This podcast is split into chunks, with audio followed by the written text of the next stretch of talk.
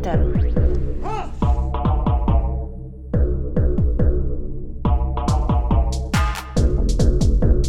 Berätta inte för mig om det svenska klassamhället. Jag har sett det. Jag har växt upp i det. Jag hatar det. Du, jag... Eh, jag har ett litet vilt påstående jag skulle vilja slänga ut. Shoot. Eh, Att, eh, att vara kriminell är, eh, är dåligt. Mm, var det inte Annie Lööf som sa för några år sedan i Sverige är det förbjudet att vara kriminell? Jo, absolut. Och jag tycker det är så himla sant. Och platt. Ja, ja, folk säger att det är platt, men jag förstår vart hon kommer ifrån. Ibland så är det som att folk tror att, att det är lagligt att vara kriminell. Um, och då tycker jag det är bra att hon klargör att, att det inte är det. Viktigt, viktigt politiskt budskap.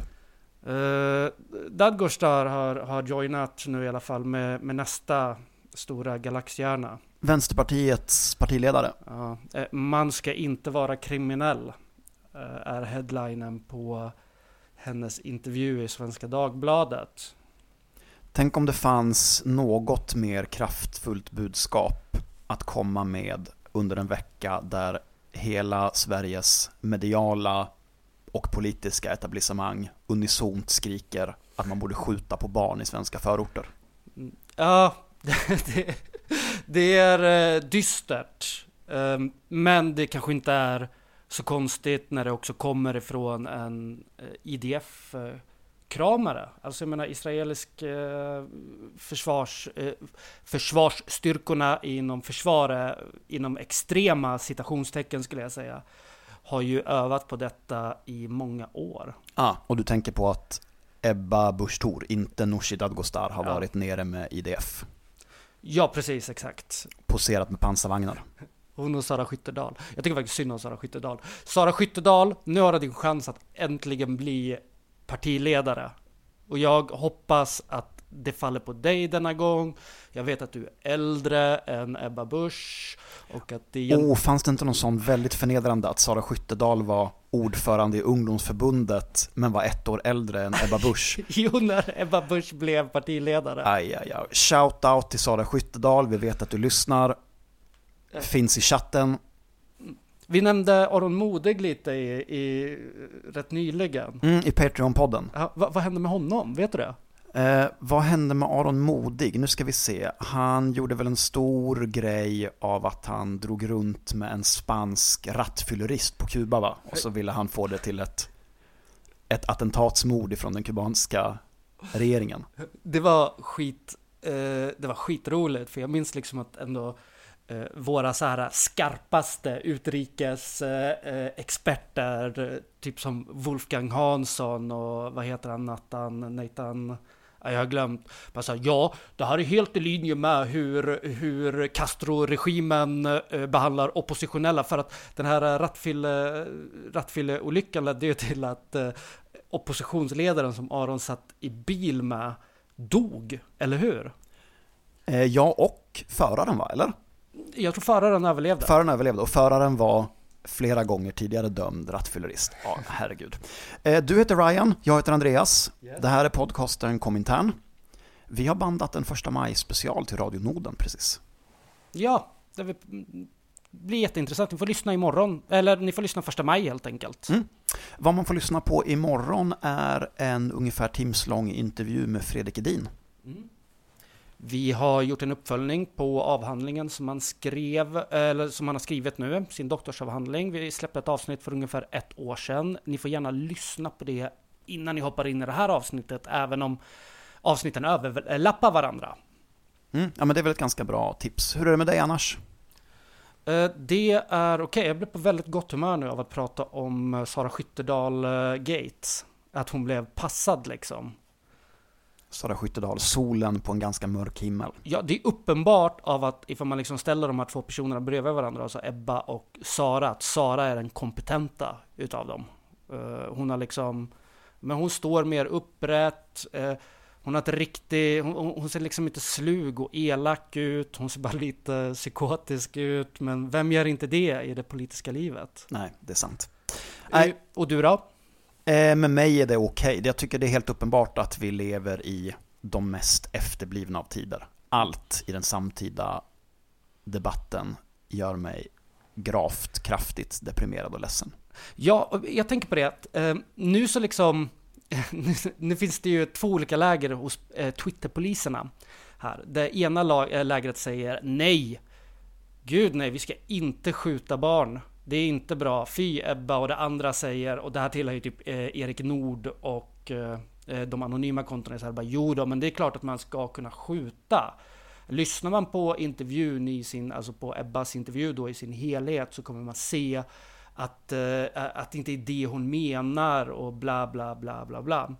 Och bägge de här kommer ju, eh, en utav de här ståndpunkterna är ju falsk och påhittad. Och det är ju de poliserna som säger att nej, man ska inte förskjuta. För att vi vet att de bara vill framställa sig själva i väldigt sympatiskt, alltså som, som, som experter på när det är okej och inte okej att skjuta på barn. Och, mm, För att när de sen gör det, så ska de eh, kunna vara berättigade i det. Och vi har redan, då har vi gett dem all den här legitimiteten och sagt bara "Ah, ja men du var ju så klok och bra när du gick emot vad Ebba sa. du sa ju att du absolut inte ville skjuta barn. Nej, precis, och nu har du tvingats in i den här situationen. Eh, Så jag förstår att det måste ha varit en väldigt pressad situation du var i när du avfyrade ditt vapen. Vilket är den eh, taktiken som polisen alltid använder rent medialt, eh, alltså i media. Är medialt och media samma sak? Ja, ish. Ja. Eh, I media, eh, när de till exempel berättigar varför de sköt Erik Torell. Dessutom är ju kravet på att polisen ska få skjuta skarpt in i folkmassor förljuget. Därför att det var ju det de gjorde. Eller hur? Ja, det var ju det de gjorde. Ja. Jag har sett videon, de skjuter in i folkmassor. Det är redan gjort. Kan vi prata om det istället? Nej, eh, fuck it. Vill man höra oss vara lite osams, men framförallt arga och högljudda i en timme, där vi diskuterar eh, de senaste veckornas eh, händelser runt den danska pedofilnazisten Rasmus Paludan och polisens våld mot svenska ungdomar, då får man bli Patreon, eller hur? Absolut. Det är och nämligen vad senaste avsnittet handlar om. Precis. Det är kul för er och kul för oss att vara Patreons, men vi kommer alltid se till att de viktigaste avsnitten tillfaller alla. Mm, så är det. Eh, ska vi ringa Fredrik eller? Det tycker jag. Alright, ciao ciao! Ciao!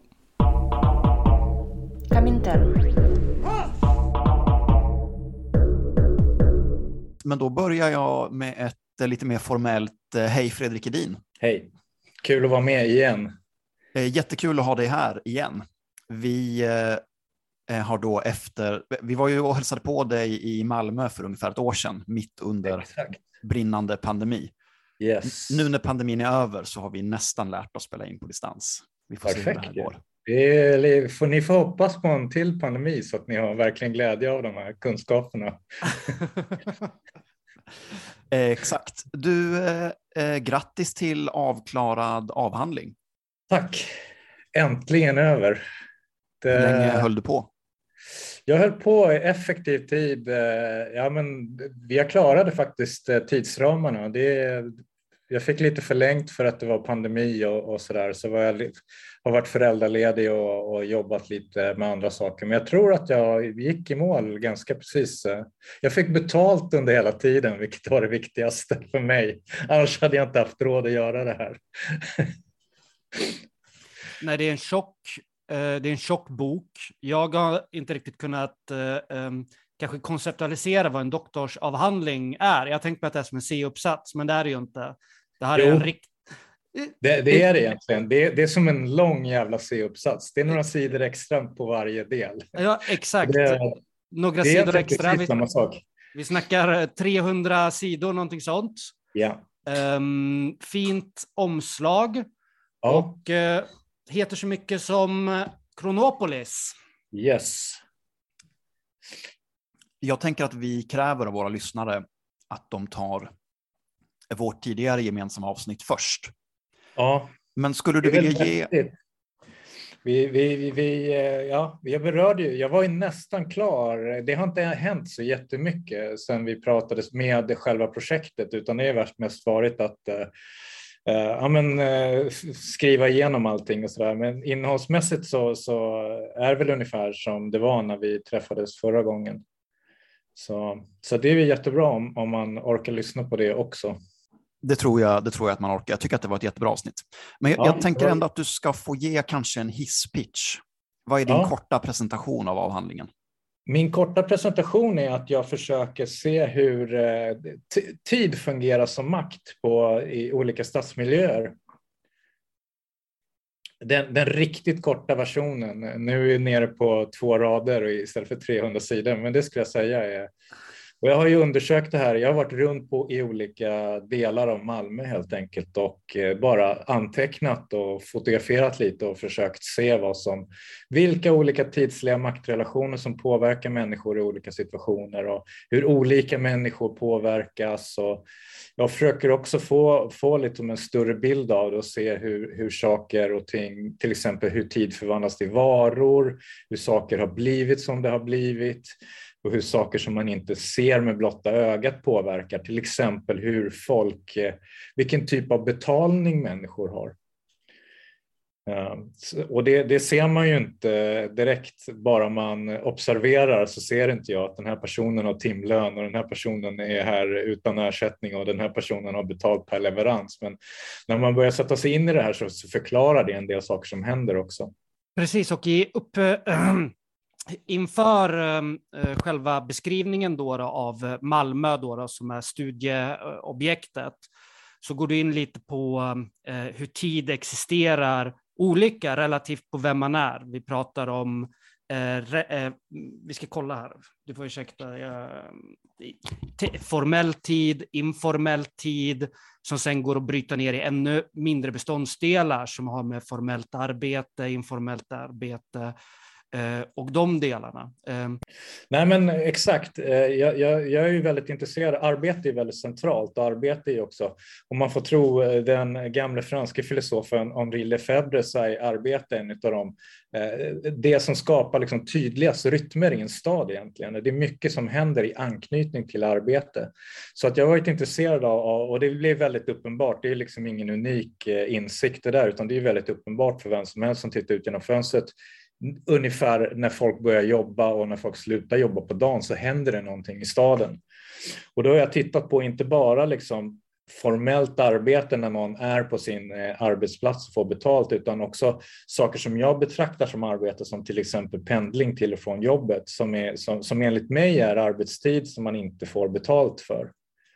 Eh, och den här, eh, den här typen av arbete är ju väldigt, jag har ju varit på centralstationen bland annat och där är det ju jättetydligt att det är liksom två vågor om, om dagen med folk som är på väg till och från jobbet.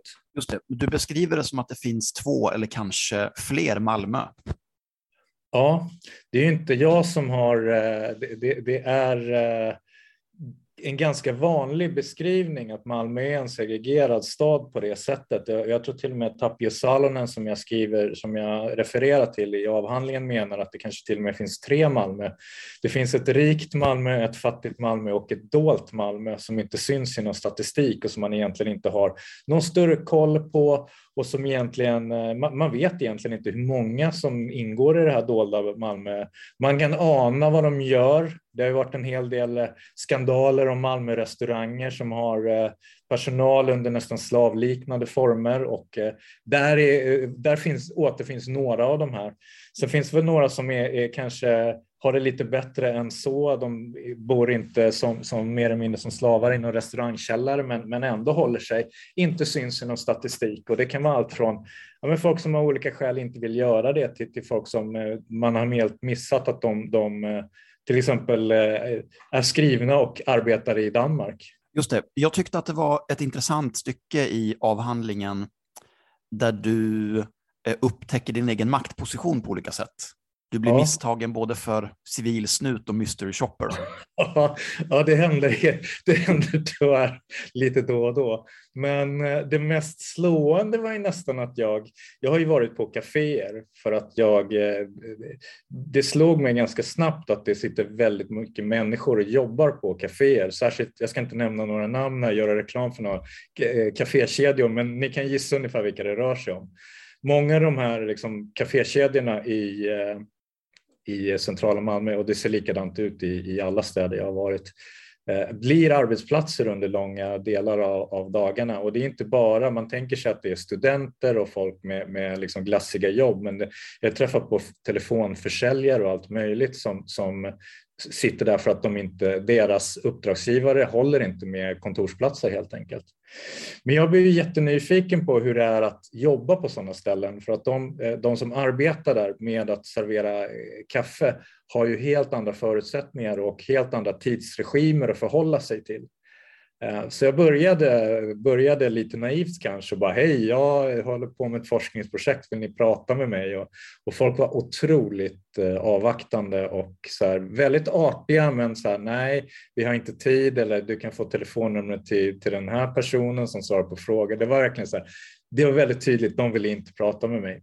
Och så tänkte jag, ja, men det är klart, man ska inte störa, de är stressade. Eh, jag fattade inte riktigt vad det där handlade om förrän jag gjorde en intervju med en person som sa att just den här eh, kafékedjan använder så kallade mystery shoppers. Eh, och det är, en sån här, det är ett sätt för arbetsgivare att kontrollera anställda helt enkelt. Man skickar ut någon som låtsas vara kund och som, som, som ser hur de anställda sköter sig. Uh, och det här är tydligen ganska vanligt på den här kedjan och de trodde såklart, här kommer liksom någon snubbe och börjar snoka. Såklart han är en mystery shopper. Här, här är vi korrekta, vi har inte tid, vi arbetar. Du kan tala med min chef. Så det var ju liksom en, eh, och jag trodde inte det här, jag, jag, jag känner ju till det här fenomenet, men jag visste inte att det var så vanligt och eh, att det var så vanligt heller att alla som jobbar på de här ställena vet om det här. Och det är ju, det är ju liksom ett sätt att eh, det, det, är ett sätt att påföra tidslig makt för att det gör ju den här arbetstiden mer kontrollerad. Det gör ju att så här, ja, men man kanske inte bara kan, om man är skittrött efter ett stressigt pass, bara liksom softa lite grann. Eh, det vågar man liksom inte göra om, om det är någon från arbetsgivaren som sitter någonstans och för anteckningar. Grejen är, jag förde, satt jag också i ett hörn och antecknade saker, vilket måste ha förstärkt den här bilden ganska mycket. Men, men just så här, mystery shoppers är ju ett sätt att liksom disciplinera arbetskraft. Och det är ju de här, de här personerna som jobbar på kaféet, de är tidsbetalda, vilket betyder att så här, när de, om de skulle slacka någon dag så kostar, då är det kafékedjan som står för eh, kostnaden för det här. Eftersom de betalar alltid för deras, eh, nu gör de ju inte det, men det är meningen att de ska betala för, för allt arbete som läggs ner på kaféet. Eh, sådana här matbud och liknande, de är ju uppgiftsbetalda. Om de, det får ju de betala. Det är liksom, eh, det är liksom grejen med, med att betala någon per uppdrag i att, att arbetsgivaren slipper stå för eh, all improduktiv tid egentligen. Så där behövs ju inga mystery shoppers för att det är liksom, de, Fodder och de här bryr sig inte om någon slackar, det är bara, de får skylla sig själva, liksom. de får inte betalt. Då. Så det, det, det, det har ju varit, eh, jag har ju fått, ögonen, eh, fått upp ögonen för, för liksom den här typen av kontroll genom att så bli, bli tagen för kontrollant egentligen. Just det, och då upplevs också arbetsdagen olika intensivt beroende på vilka kontrollmekanismer som finns där. Att eh, intensiteten ökar ju och eh, när man vet att vem som helst kan vara en sån eh, mystery shopper. Varje ögonblick är helt plötsligt eh, potentiellt eh, ett, ett tillfälle för att man ska kunna få bli intagen till sin chef för samtal för att man har uppfattats på ett sätt, um, vilket såklart skapar stress. Absolut, det är ju ett så här, Mystery Shoppers är ju egentligen levande sådana här panoptikon att det är, ni, ni, vet eh, den här som Foucault brukar skriva om, den här, eh, det här tornet där det kan stå någon och titta ner på fabriken, men man vet inte om det gör någon just nu. Men bara att det kan göra det gör att ingen vågar liksom ta det lugnt eller fuska eller någonting sånt. Och en mystery shopper är egentligen en sån i kött och blod som går runt och, och liksom spanar. det kan vara någon här inne just nu som kollar om jag, eh, hur fort jag gör det här kaffet, om jag är trevlig mot kunderna och om jag plockar undan disk direkt och sådana här saker.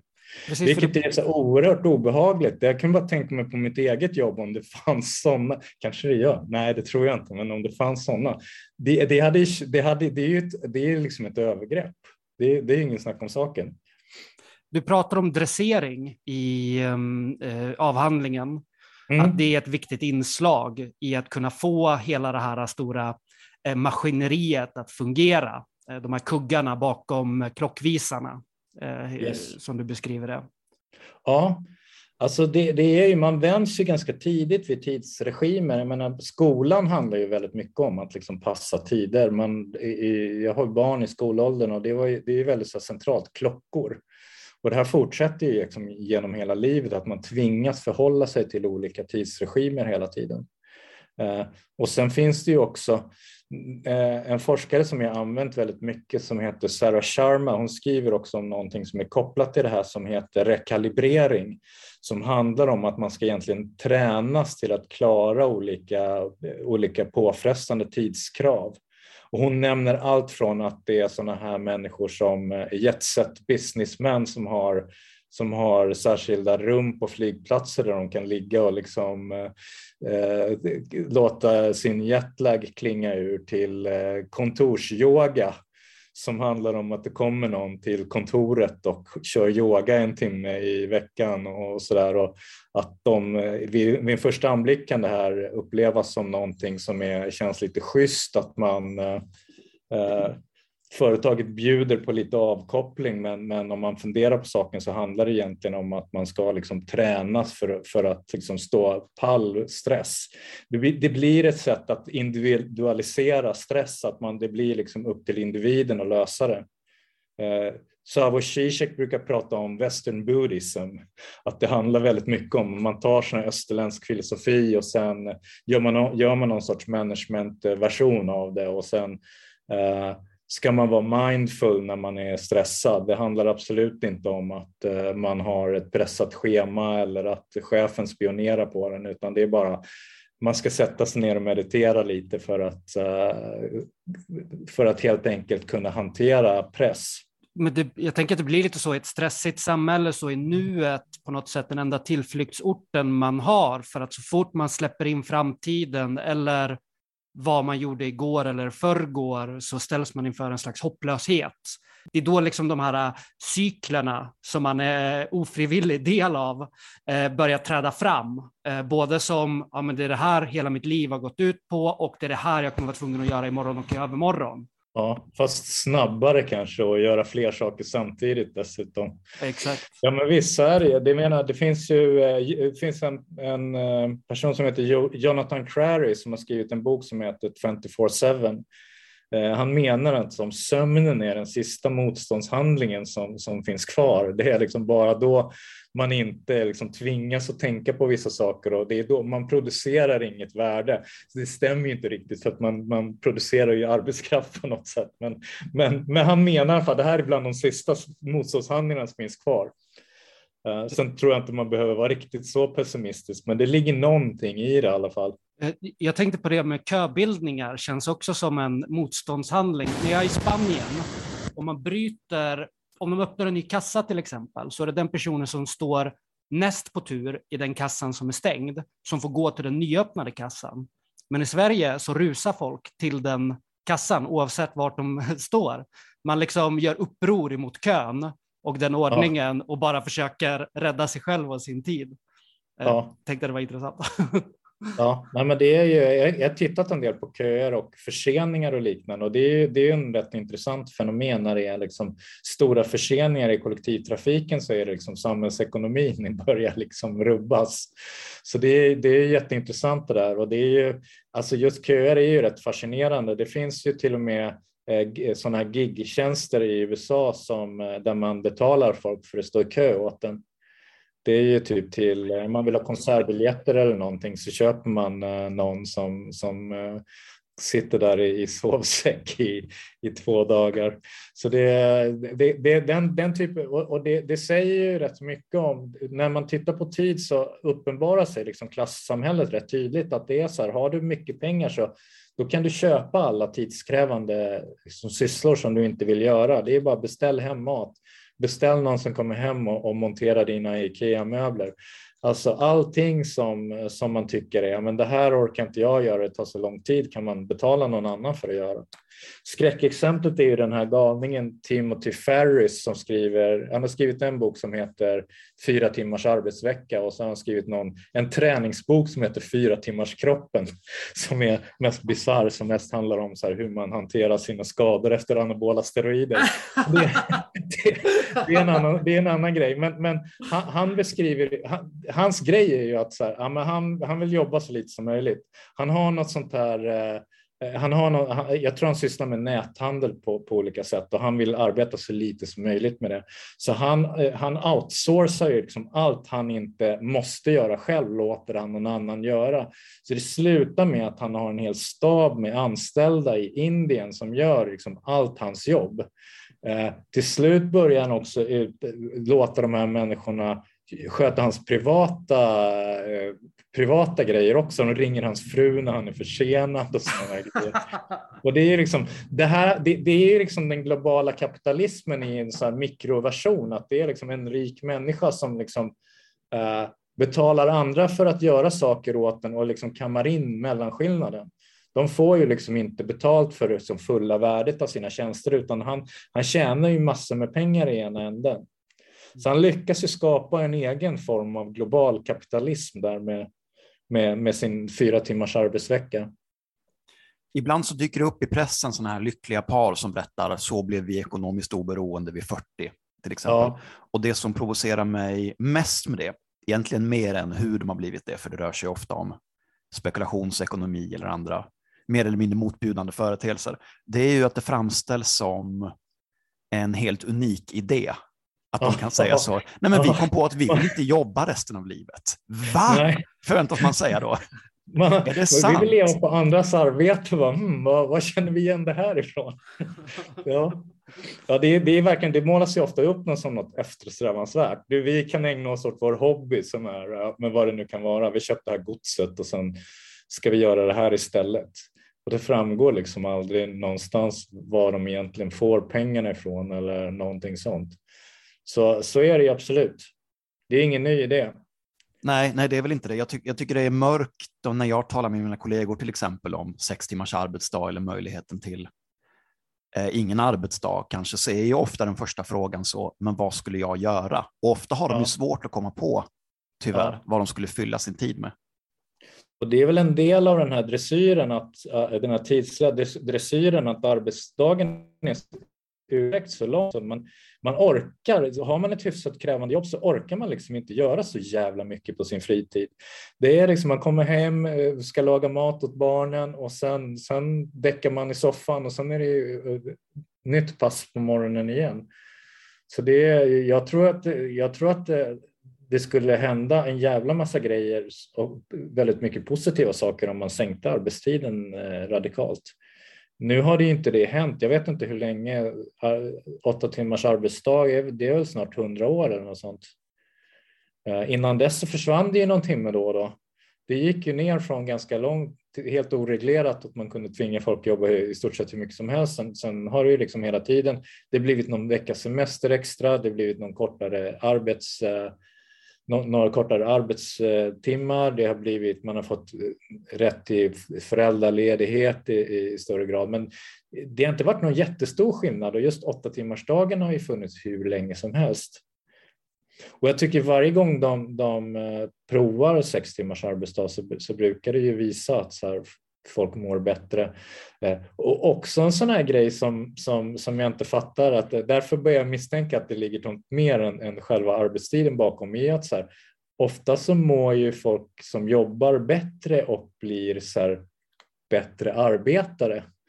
Eh, och då tänker jag så här, ja men det, då kanske man skulle sänka arbetstiden generellt, men då kanske det har snarare med den här, ja men då försvinner det här dressyrelementet. Ja, jag tycker att arb- en del av det här, eh, vad ska man säga, ideologiska eh, aspekten av Alltså ett, ett ideologiskt perspektiv från de som tvingar oss att arbeta, den kapitalägande klassen, är ju att arbetet är meningsfullt. Ja. Arbetet är liksom en del av vår identitet och det är Ja. genom att hitta det vi älskar att jobba med så kommer vi få mening i våra liv. Eh, Och så. Ja. Och om vi då upptäcker att det inte alls är det som är meningsskapande genom att till exempel jobba mindre eller så, så sätts deras ehm, agenda ur spel. Ja, jag, är, jag, jag skriver lite kort om den. Det finns en väl, superintressant studie. Nu kommer jag inte ihåg vad de heter som har gjort den, men de har undersökt eh, toalettpauser på arbetsplatser, alltså vilken funktion de fyller och, och liksom eh, rätten att gå på toaletten under på arbetstid har de tittat på liksom ur ett historiskt perspektiv och, och det, deras slutsatser var att så här, det spelade egentligen ingen roll. För produktivitet och liknande så var inte det viktiga om folk fick ta raster eller om de inte fick ta raster, utan det viktiga var att arbetsgivarna hade kontroll. Att det var de som bestämde vad som var okej. Det, så, så det är liksom den här kontrollmekanismen var väldigt mycket viktigare än huruvida de tog eh, pauser eller inte. Och det, det är någonting som jag tycker är ganska intressant, att det, det är liksom den här kontrollaspekten är det centrala, inte exakt hur länge människor jobbar eller om de tar pauser. Men jag tror tyvärr att det, det finns en annan lösning som, som kapitalet har i bakfickan som lurar och det är att så här, börja uppgiftsbetala fler och fler. Att vi allihopa blir så här gigarbetare snarare än eh, heltidsanställda eller eh, timanställda. Eh, för då försvinner ju allt det här. Man behöver inga mystery shoppers. Man kan strunta i, ja men du kan gå, ha hur många toalettpauser du vill på din arbetsdag, för det är du som står för den kostnaden. Vi bryr oss inte. Kissa i två timmar, liksom. varsågod. Uh, ta du, går du hem tidigare, inga problem. Ha två timmars arbetsdag om du vill, för det är ändå bara upp till dig och din privatekonomi.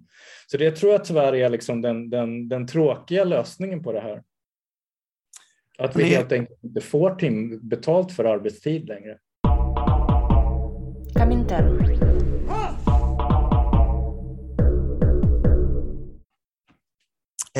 Jag vill snacka lite om samhällen där just kontrollen har varit mindre. Mm. Därför att jag läste en Twitter-tråd av antropologen Manvol Singh som forskar på Harvard. Och han har studerat tidigare antropologers forskning under 70 och 80-talet i förindustriella mikrosamhällen i Peru, Indonesien och i Centralafrikas regnskogar. Där har de, han har tittat på studier i hur de här människorna använder sin tid. Eh, den vakna tiden ska sägas då. Och han har lyckats identifiera 60 olika aktiviteter under vaken tid. Eh, Och då skulle det till exempel kunna vara vila, småprat, förbereda verktyg, arbete. Eh, Vilken aktivitet tror ni var mest populär? Jag vet svaret, så jag ska inte fuska. Jag gissar bara på småprata. Eh, Mest populär aktivitet är aktiviteten göra ingenting. Perfekt. Ja, och den är då tydligt skild ifrån till exempel småprata. Det räknas som Ja, en annan ja. aktivitet. Ja, det, ja, ja herregud. FE-folket i Centralafrika till exempel, så spenderar de 27 procent av sin vakna tid med att göra den här aktiviteten. Ingenting. Perfekt. Det, är lite samma, det är lite samma tanke tror jag som Jonathan Crary, att det är så här sömnen som motståndshandling. Jag tänker sömn kanske är att göra någonting ändå. Nej, men jag tror att så här, det, det, det, det, kommer nog inte dröja länge förrän det kommer dit några så här managementkonsulter och bara, ni gör inte alls ingenting, utan det här är, är det och det och det behöver man den här produkten för att göra och sen måste ni ha ett jobb för att kunna köpa den här. Och förresten har vi bränt ner fältet där bakom där ni fick er mat ifrån, så att, men vi, det, det är lugnt, vi fixar jobb här. Så att, ja, intressant tanke. Eh, frågan är hur vi skulle kunna göra för att förvandla vårt samhälle, att, att kunna införa aktiviteten göra ingenting här. Mm, för man ska vara försiktig, tycker jag, med att hänvisa till någon slags naturtillstånd. Men någonting finns det ändå, ändå i att de här mikrosamhällenas vardagsrytm är så eh, brutalt annorlunda jämfört med vår. Eh, men jag hittade en till studie i min, min kringläsning här från psykologer på University of California eh, där man lät studenter på universitetet sitta i ett rum och göra ingenting i 15 minuters intervaller. Ungefär hälften av deltagarna, 50 procent, rankade upplevelsen väldigt lågt. Alltså att de tyckte Ja. att den var alltifrån direkt obehaglig till bara dödstråkig. ja, ja, Och då plockade man ut de 50 procenten och så lät man dem göra undersökningen igen och igen och igen. Men den här gången med tillgång till ett elchocksvapen. Och man kontrollerade innan hur de kände för elchocker och alla svarade att de var beredda att betala för att slippa elchocker. ja. Men under experimentens gång så började 67 procent av männen och 25 procent av kvinnorna att ge sig själva chocker för att bryta av ifrån ingenting. Ja.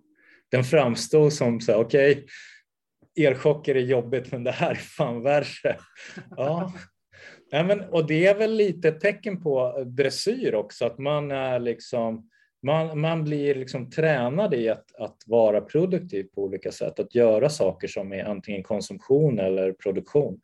Eh, och, och ofta flera av de här sakerna samtidigt. Det är ganska många tidsforskare, särskilt kvinnor, som visar på att det är så här, ja, men det är inte bara att eh, arbetstempon och sånt blir intensivare, utan flera och flera sysslor läggs på varandra. Eh, och särskilt då för kvinnor som fortfarande sköter liksom stora delar av de reproduktiva sysslorna i hemmet. Eh, om de tar hem jobb som de inte hunnit med på dagen och sitter med hemma på kvällen så har de både hushållet och sitt jobb att, sköta. Och, och det, här, det här ser man ju också i, i liksom mikroversioner på, på stan, att folk liksom köper Eh, sitter och jobbar samtidigt som de äter på, på olika kaféer och sådär. Man, tar så här, man, orkar, man, man har inte tid att stå stilla och dricka sin kaffe utan man köper en takeaway och dricker den på vägen eh, för att man har så korta raster och sådana grejer. Eh, så jag tänker att så här, vi, vi, eh, Foucault skriver väldigt intressant om det där i, i över, Övervakning och straff, tror jag att den heter, om, om att göra tid produktiv. Eh, något som han menar har sitt ursprung i klostren på medeltiden. Och vi fick både klockor och eh, tidsdisciplin från klostren, så att det är liksom egentligen en för kapitalistisk eh, ordning det här. Men, men han, han, menar liksom att ett samhälle, eh, samhälle försöker göra så mycket av tiden produktivt som möjligt och man blir så dresserad i det här omedvetet. Och därför tror jag att det kan vara direkt smärtsamt att tvingas göra ingenting eh, under perioder. Det är inte alls den här avkopplingen eller, eller mindfulness eller vad man ska säga, utan det är bara skitjobbigt. Så pass jobbigt att man börjar eh, elektrifiera sig själv. Vi diskuterade det innan inspelning här, jag och Ryan, hur själva vi, eller hur sällan vi själva gör ingenting. Och det är ju stort sett aldrig. Jag kommer inte på någonting någon gång i princip. Och det handlar inte bara om pressen ifrån lönearbetet, utan det handlar ju om att när den fria tiden, fritiden är så begränsad som den är, så är, är jag så pass självdisciplinerad att jag ser till att, eller jag har saker att göra hela tiden, det går inte att komma ifrån.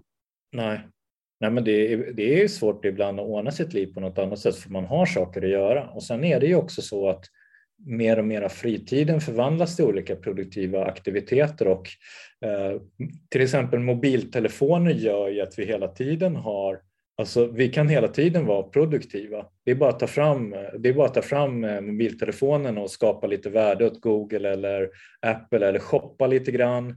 Gå in på Klarna, öppna Klarna-appen och liksom shoppa loss på krita. Så det, det är ju liksom teknologier. Det är ju en, en utav, en utav liksom genomgående trådarna i, i eh, avhandlingen handlar om hur teknologier och kapitalism sammanflätas. Och mobiltelefonen är liksom egentligen det ultimata exemplet på, på hur det här fungerar.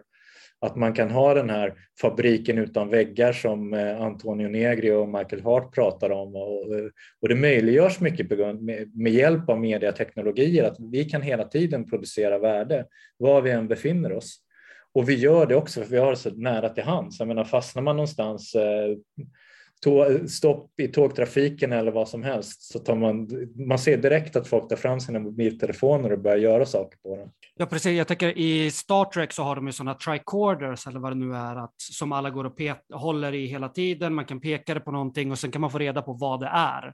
Det finns mm. liksom någonting man samlar kunskap om världen runt omkring sig. eh, när man är på väg någonstans. Medan i, i det här samhället som du var inne på så kommer varje, eh, varje tidpunkt mellan att man ska göra två saker istället vara att man är inne på Tradera och handlar till exempel. Att det blir, eh, shoppingen tränger in i, i den här två minuters resan på spårvagnen mellan eh, ja, ens arbetsplatser till exempel. Ja. Ja, men så är det och det är inte bara, det är inte bara shopping. Det finns ju den här baksidan eh, att det, det är liksom eh, skuldsättningen som den här shoppingen ofta innebär. Att det, eh, det är ju jättemånga som lyfter fram skuldsättningens funktion som kontrollmekanism. Att det är liksom, det gör, en skuldsatt människa kan inte sluta vara produktiv. För då kommer Kronofogden och tar tillbaka allt man har köpt med Klarna-appen. Eh, så det är ju ett sätt att liksom hantera det här samhället där det inte är lika för vissa människor inte är lika tydligt vad som är arbete och vad som inte är arbete. Att det, det blir ett nytt sätt att samla in värde på. Eh, medan vi förut om man, om man hårdrar det så, så jobbade folk på en fabrik, det var en klart definierad arbetstid och man kunde ha liksom disciplin med ett panoptikon där. Men, men liksom när det här luckras upp så måste man ha andra sätt att kontrollera arbetare och då är ju skuld perfekt. Eh, uppgiftsbetalning perfekt. För det gör ju att folk säger ja, de måste jobba för att annars förlorar de pengar, för att de står för all improduktiv tid själva. Eh, folk är skuldsatta och måste betala tillbaka de här skulderna. Så det, är ju, det, det, det finns ju den aspekten med shopping också. Och också det ska inte bli, det, det är lite ett sidospår, men, men det finns ju den här, de här skulderna som folk drar på sig. Vi är ju ett, svenskarna är ett av världens mest skuldsatta, om inte världens mest skuldsatta folk. Alltså det, det, och det här ökar lavinartat. Alltså de här skuld, alla de här skulderna förvandlas ju också till varor på olika finansmarknader, vilket gör att de som lånar ut pengar är egentligen inte ett dugg intresserade av att vi ska bli skuldfria, utan snarare att vi hela tiden ska ha en viss skuldsättning. Det är ju ingen, liksom, om, om alla betalar tillbaka sina skulder skulle Klarnas affärsidé liksom bara dö ut. Men det handlar ju om att så här, nej men folk ska ha skulder för att då kan vi förvandla det här till varor och folk kommer att sköta sitt arbete. Ja, det är så fruktansvärt mörkt. Um, du, du avslutar avhandlingen, boken, uh, med en sista promenad genom Malmö. Någon slags vision ja. om tidslig rättvisa. Ja. Skulle du vilja säga någonting om det? Alltså jag har ju funderat på, för jag tänker, det blir ju dystert. Det är jättedystert att hålla på överhuvudtaget och fundera på samhället eh, och, och tid är ju såklart ingen, inget undantag. Så jag försökte avsluta ändå med någonting positivt. Så här, vad skulle vi kunna, liksom, hur skulle samhället kunna ordnas? Uh, och det, alltså det, jag, jag, måste säga, det var jättesvårt. Och, och liksom, hur tar vi oss ur det här? Men jag tänker så här, alltså allt från små grejer till att just så resor till och från jobbet ska självklart räknas som arbetstid. Eh, jag tänker att till exempel att det, inte, det, det, borde inte vara helt självklart att utsätta folk för reklam eftersom det också är en form av arbete eh, och också någonting som man inte kan säga nej tack till. Eh, det finns liksom ingen adblocker för verkligheten. Eh, jag tänker också att så här, jag, inte, jag tycker inte medborgarlön är ett jättebra politiskt förslag, utan det, man kan tänka sig riktigt hemska former av medborgarlön, men jag tror att det blir, det blir väldigt svårt att ha, eh, om, om samhällsutvecklingen fortsätter som den, som den eh, ser ut nu så kommer det bli väldigt svårt att inte införa någon typ av, av, av medborgarlön.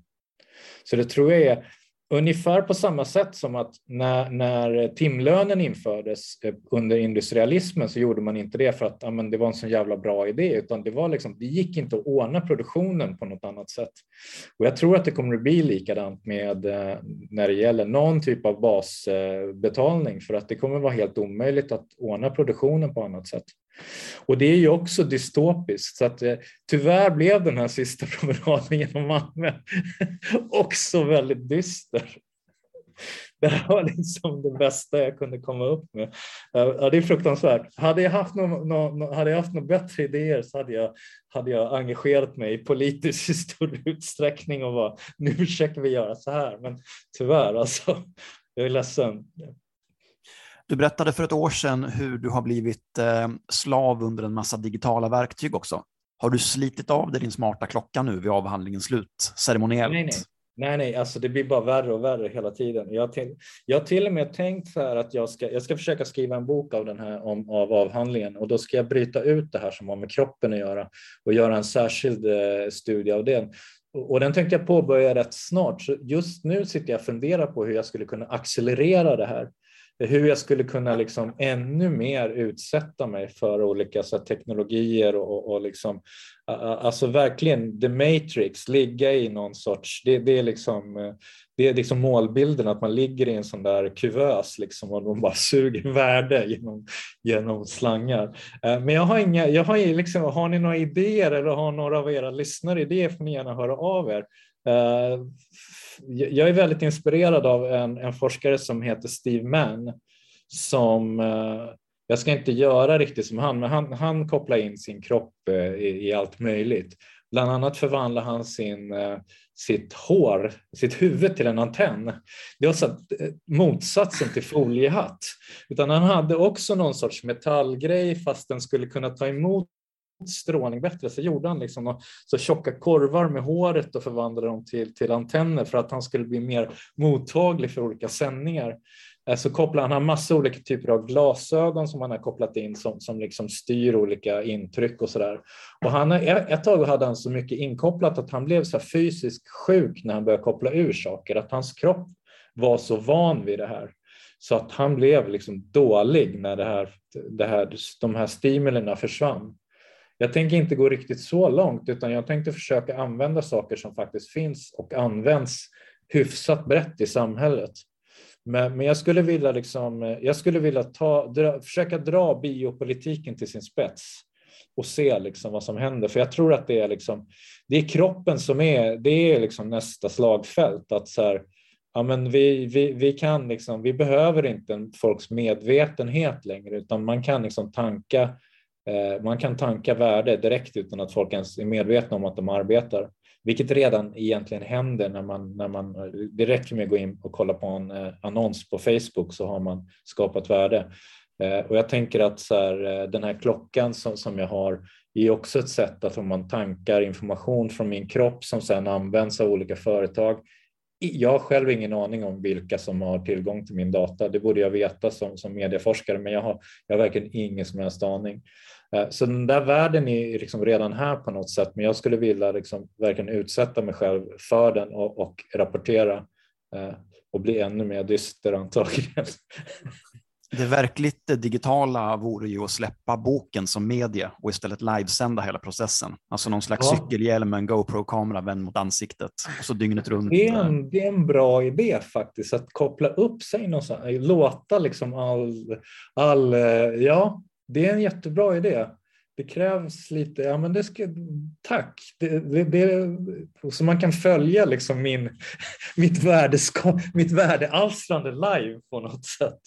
Det har varit fantastiskt kul. Kanske man kan få någon sponsor från eh, någon techjätte här. Absolut, eller någon slags eh, realtidsdonationssystem så att vi kan sponsra dina äventyr i vardagen kanske. Ja. Jag vill passa på att be dina barn om ursäkt också för att jag har sabbat resten av era ert gemensamma liv. Uppväxten, vad gör pappa? Är han ihopkopplad med någon slang här? Som man kan följa på internet. Fantastiskt. Vad heter sån här, den här typen av sömn där man är, lite, där man är medveten och kan styra sina handlingar? Jag vet inte. Men vad dröm, vad, det är något med drömmar. Ni vet vad det heter, eller hur? Någonting med drömmar. Är det sån rapid eye moment? Uh, nej? Ja, Alltså alla kan ju det här Jag är helt still i huvudet. Ah, okay. men, men vad jag läste var, apropå det här med sömnen som den sista icke-värdeskapande aktiviteten var att man nu har lyckats etablera kontakt med människor i lucida drömmar, så heter det tror jag. Ja. Lucida drömmar, ja. Och det öppnar ju för, antar jag, vetenskapligt, eh, hjärnforskningsmässigt eh, intressanta möjligheter. Men jag ser direkt framför mig hur det börjar pumpas reklambudskap in i drömmar, hur jag får möjligheten att låsa upp nya nivåer med hjälp av Klarna och så. Man kanske kan köpa någon sorts premiumkonto till sina egna drömmar, att så här, reklamfri dröm kostar 50 kronor per natt eller något sånt där. Abonnemang på reklamfria drömmar, perfekt man, man är tvungen att gigjobba hela dagen för att liksom, jag får köra ut två måltider till för att ha råd att eh, slippa reklam när jag somnar av utmattning hemma. Annars är hela din sömn att du sitter och identifierar cyklar på bilder för att lära någon dator en ny Precis. algoritm någonstans. Fyll i rutorna med en trappa. Ja. Det blir bara dystrare och dystrare det här. Det, Det, det jag kan vill behöva... be lyssnarna om ursäkt redan, redan nu för, för den här totala dystopin som framträder här. Men jag tänker på det med till exempel de här klockorna och kroppen. Eh, Just, alltså, eller det som sker med, nu har, nu har inte jag någon pulsklocka eh, eller så, eh, eller vad heter sådana här smartklockor. Att de gör påståenden om en hela tiden som man måste förhålla sig till. Påståenden om ens eh, syreupptagningsförmåga, om ens puls.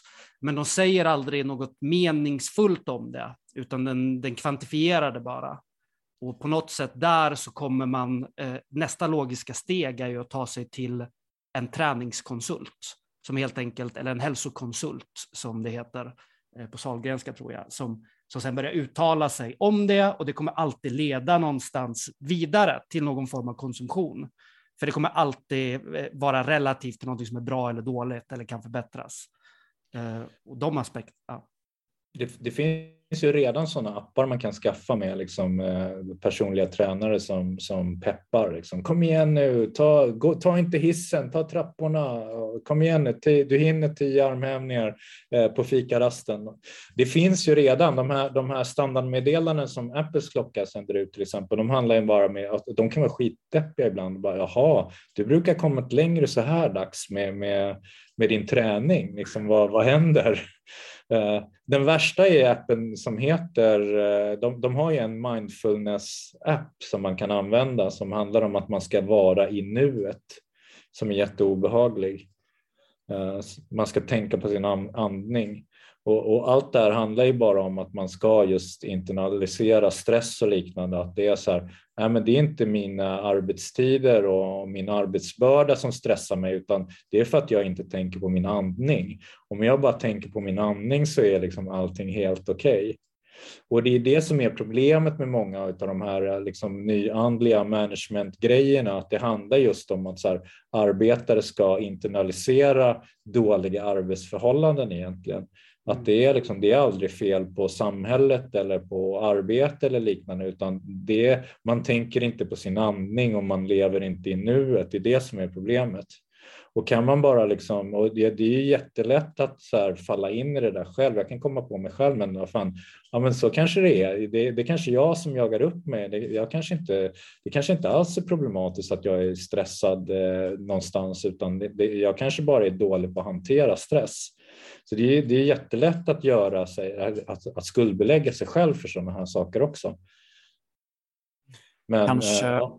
Kanske är det dags att eh, Högdalen Business School släpper en pulsklocka som gör motsatsen, som vänder den inre stressen till de yttre faktorerna.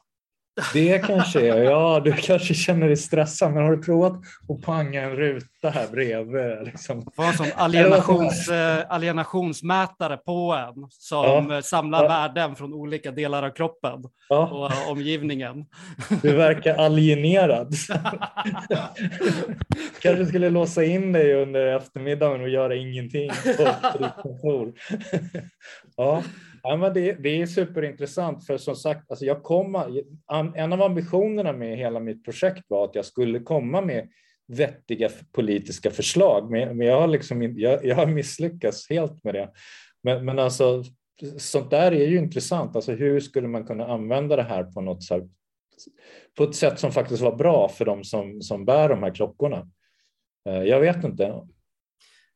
Inte jag heller. Det känns, känns som att motstå- vad heter det? motstånd i den sociala fabriken blir att eh, eh inte tänka på sin andning, man ska hyperventilera hela tiden, man ska hålla sig sjuk och eh, man, ska, man ska tränga sig i köer.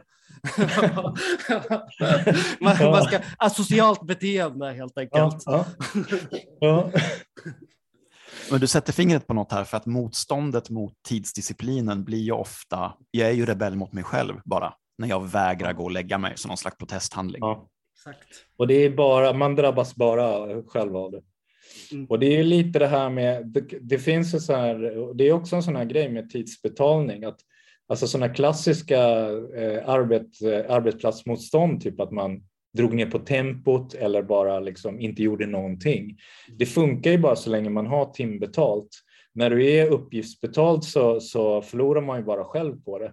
Och det är samma med här med att bara, nu är jag rebell, nu sitter jag uppe till, till två på natten. Liksom. Det enda som händer är att man vaknar upp och inte är utvilad och, och lider av det själv, tyvärr. Mm. Så vi får försöka hitta någonting annat. Eh, och det är ju liksom grejen, alltså är det den sista utvägen om, en, om biopolitiken blir allt mer framträdande? Är det liksom den sista utvägen att bli sjuk? Jag vet inte. Mm. Eh, jag skriver lite grann om eh, Antonin Artaud, den här franske surrealist kanske man kan kalla honom. Han förklarade ju krig mot sin egen kropp. Dels för att han var liksom trött på, han, han, han han var sjuk, eh, rätt sjuklig redan som barn, så han var liksom trött på, på liksom att hans kropp var, var, var liksom, eh, eh, taskig mot honom. Men han förklarade krig mot sin egen kropp och, och, och dog kort efter i, i cancer tror jag, eh, vilket är såklart är dystert. Men är det där man kommer att hamna? Liksom? Var, var hamnar man när liksom kroppen är i, i sig värdealstrande? Är det liksom att göra den mindre effektiv eller kan man göra någonting annat med kroppen som inte drabbar en själv? Nej, det är jätteintressant, eh, just, alltså just den, eh, den delen för att eh, alltså är man, det, det som arbetsköparna är intresserade av är att man ska hålla sig frisk och eh, stark. Inte bara arbetsköparen utan även typ staten i allra högsta grad. Ja, absolut. Och så länge man håller sig frisk så är man ju produktiv, ja, men precis som vi säger. Liksom. Ja, det blir, det blir svårt, det blir dilemma. det blir jättesvårt. Det finns ju eh, eh Eh, det, det, finns en, eh, en eh, tysk författarinna som heter Julie C som har skrivit en bok som heter The Method, tror jag den heter på engelska i alla fall, som handlar om liksom, ett framtida samhälle där där friskvård är någon sorts statsreligion nästan, metoden där man är liksom skyldig att hålla sig, i, hålla sig frisk och träna och sådana här saker. Att det, man, man kan bli bestraffad om man inte sköter sin hälsa.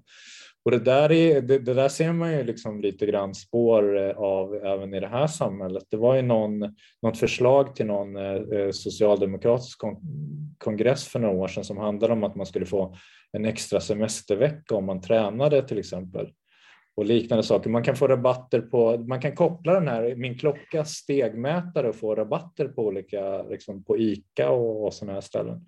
Så där, där, där, ser man ju redan spår av, av ett sådant samhälle redan här. Sen kan jag, jag, kan ju personligen tycka att de som inte har tid att träna borde vara de som skulle ha extra semester, men, men här var det liksom förslaget det motsatta. Och, och eh, jag menar, det där är ju, den där typen av kontroll blir ju också, ju mer digitaliserade vi, våra kroppar blir, desto lättare blir det att kontrollera om vi sköter sådana här saker. Det finns ju flera exempel på amerikanska företag som har tvingat sina anställda på sig stegmätare och liknande och tvingat dem att eh, alltså fylla i det var, jag tror att det var om det var biblioteken i Chicago eller något liknande där de var tvungna att ha stegmätare på sig och varje vecka gå in Eh, Eh, och fylla i ett formulär på nätet och svara på frågor. Allt från så här, om, om fysiken till hur man mådde psykiskt och sådana här grejer. Och jag tror att facket där tog det här till domstol och, och sa att men fan, så här, det här är ju integritetskränkande. Eh, men eh, de förlorade. Det var bara, men gillar du inte det här får du väl jobba någon annanstans. Men problemet är ju om alla börjar resonera om friskvård blir någon sorts religion på, på alla ställen så, så kanske inte finns något, något, någon sån plats man kan jobba på längre. Så det är ja, ytterligare en, en dyster arena som öppnas här. Och det är egentligen sjukt för det, det, det, att hålla sig frisk det är ju någonting bra egentligen. Mm. Jag såg, eh, var inne på någon sån gymsida häromdagen, de har öppnat ett sånt lyxgym, så har de någonting som heter eh, 12 eh, weeks of body transformation.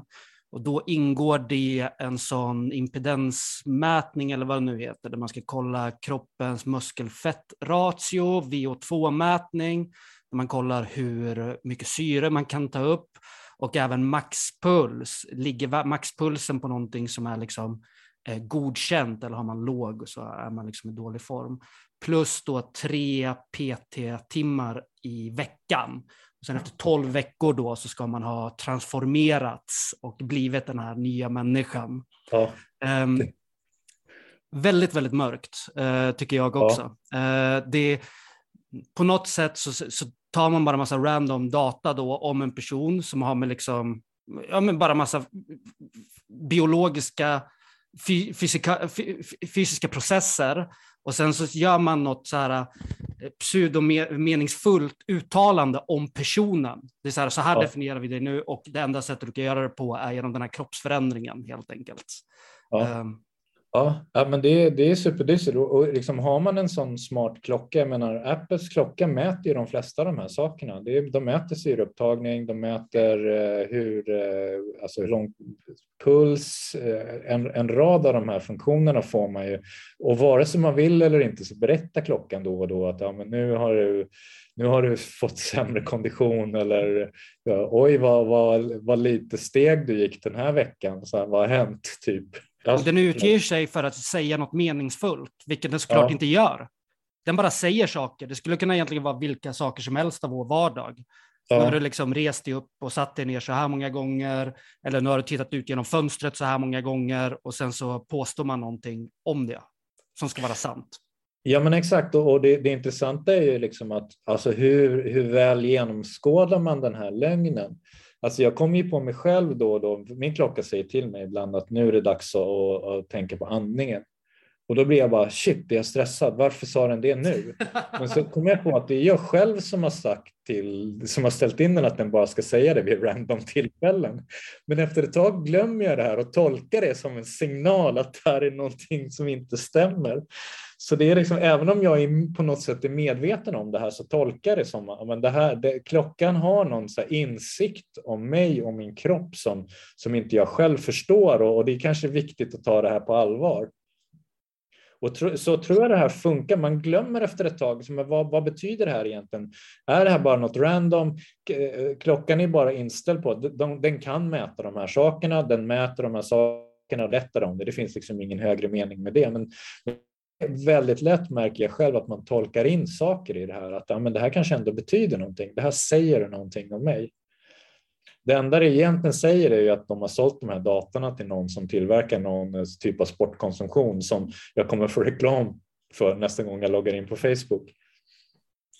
Du har skapat en egen väldigt sträng gud. Ja, Ehm, det här var ungefär en timme. ja. Har du någonting som du tycker vi har missat, Fredrik? Något, något spår som du gärna vill ta?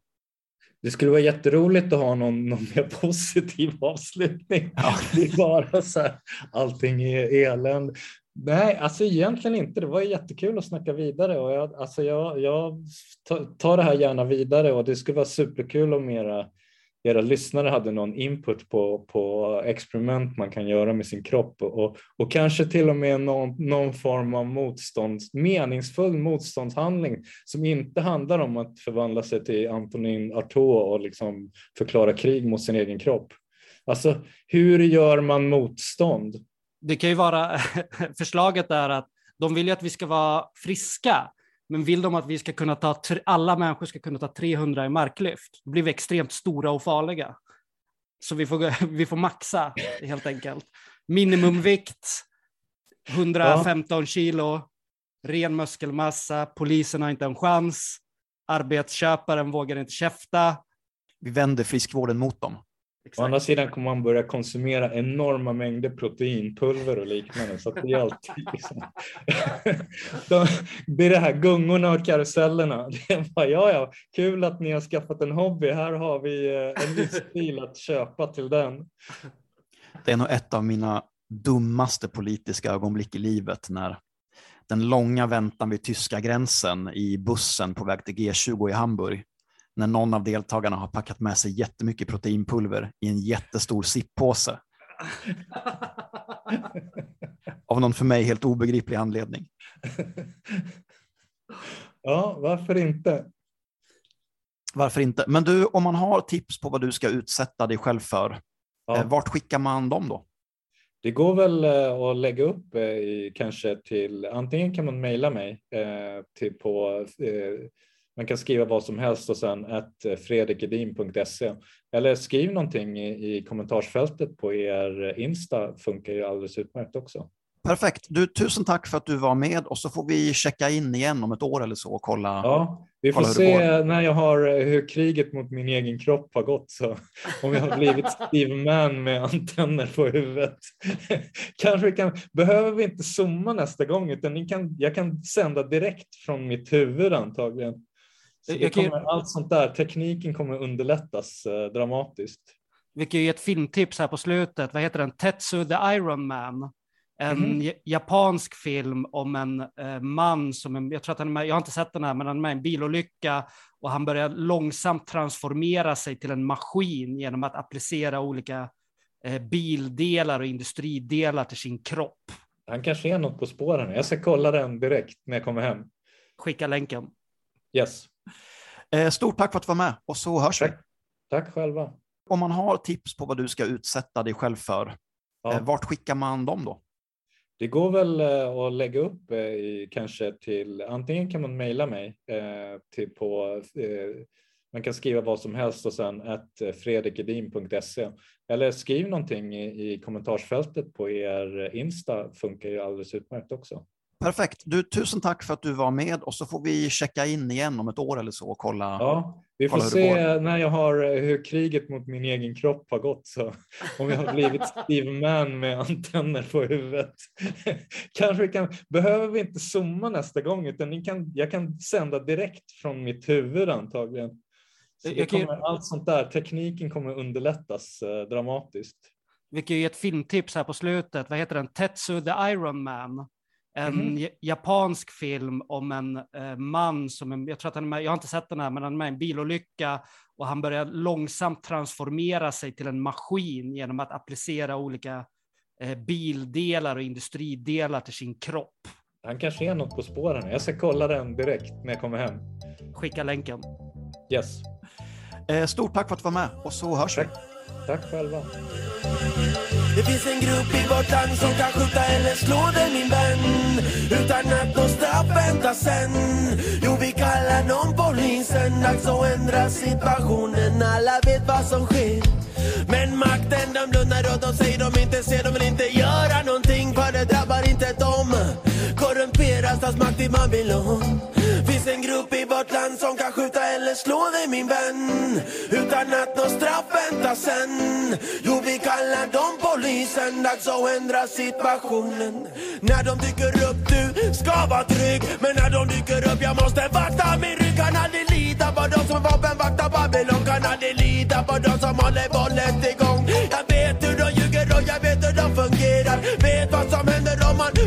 arresterar, De arresterar och trakasserar.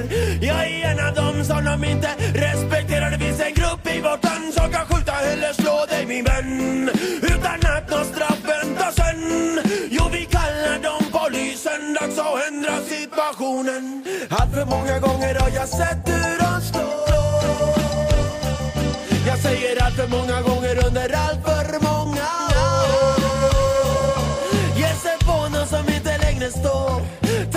Trakasserar de som redan dåligt mår Många säger de inte alla, alla slutar inte så. Vad kallar du då han som står och tittar på? När kollegan börjar slå utan att göra någonting.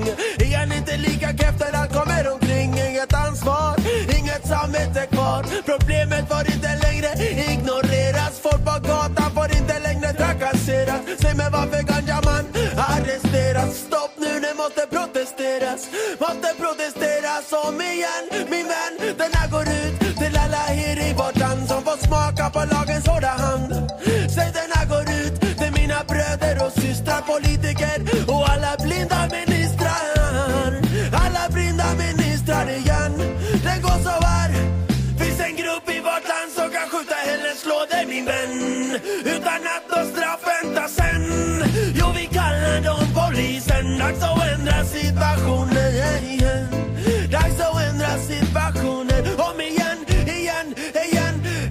För alla måste sätta stopp nu. En gång för alla orättvisa måste bort nu. Allt för länge har de fått härja fritt Allt för länge har de fått skydda sitt. Göteborg 2001 det var det värsta jag sett. Slutet blir bara fett och av makten fick de rätt. Göran Persson hyllade dem och gav dem blommor som tack. Såg allting på TV, jag blev galet lack. Efteråt en lång debatt full av skitsnack Där alla satt och tyckte synd om farbror blå. Ingen av dem var där.